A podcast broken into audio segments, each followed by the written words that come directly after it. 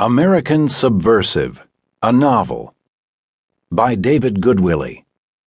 Narrated by David Drummond and Tavia Gilbert. Copyright 2010 by David Goodwillie. This unabridged audiobook is published by arrangement with Scribner, an imprint of Simon & Schuster Incorporated, and was produced in the year 2010 by Tantor Media Incorporated, which holds the copyright thereto. Let me say, at the risk of seeming ridiculous, that a true revolutionary is guided by great feelings of love. Che Guevara. Americans learn from catastrophe and not from experience. Theodore Roosevelt. Introduction I am in hiding, someplace cold, someplace they won't find me, or haven't yet. Weeks have passed. Weeks spent watching weather through windows, flash storms, incessant rains. And now the first snow. It fell in the night, six inches or more, and with dawn came the groaning plows down in the valley, the digging out before the long settling in. The hillsides are barren, the foliage all fallen away, leaving only the trees themselves, shivering and vulnerable. I can see most of the driveway through the bare branches, a half mile of unpaved switchbacks winding through the fields before the final run out to the county road. To civilization, if that's what you'd call it. That's what I called it for a long time, or would have if I'd ever thought like that. About America, I mean. The house isn't so bad. It's a retrofitted barn with two low ceilinged bedrooms upstairs, and down here, a central space for eating, working, living. Plenty of furniture, too. A jumble of cast off antiques and yard sale specials, amassed slowly over the years. Spared, salvaged, saved. A running theme, perhaps. There is no romance in going underground, in becoming anonymous, stateless tended to by strangers who come and go in shadows. I have no TV, no phone, no computer or internet.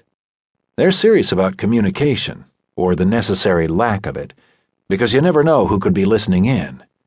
The best I can do is a small radio and days old newspapers, which my handlers bring on their twice weekly visits.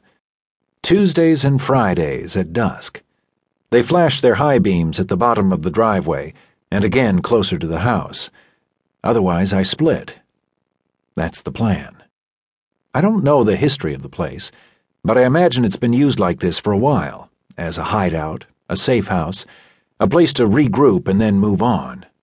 Everything here is transitory, cheap, easily left behind. Even the few decorations, the model ship above the fireplace, the sun faded posters advertising Pan Am 747s and British rail routes to Scotland, speak to travel, to escape.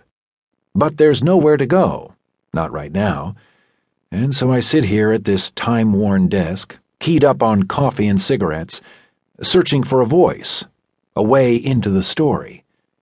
I want to remember what my life was like before. Sounds stupid, I realize. I lived it, so how hard can it be to put into words? Well, I've tried.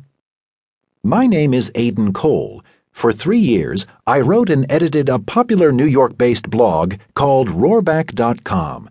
Defined literally, a roorback is a defamatory falsehood published for political effect. But I wanted the grand old word to stand for all the defamations and falsehoods published and proffered in our irreverent media age. Indeed, my blog was a wryly cynical and slightly subversive examination of the Fourth Estate's daily lies and blunderings, a kind of metamedia. Oh, you know all that already. And you know much of what's to follow as well. The public facts are all too familiar. But the truth, the truth, has remained elusive. Even now, it's hard to accept to really comprehend what has happened. Maybe putting it down on paper will help.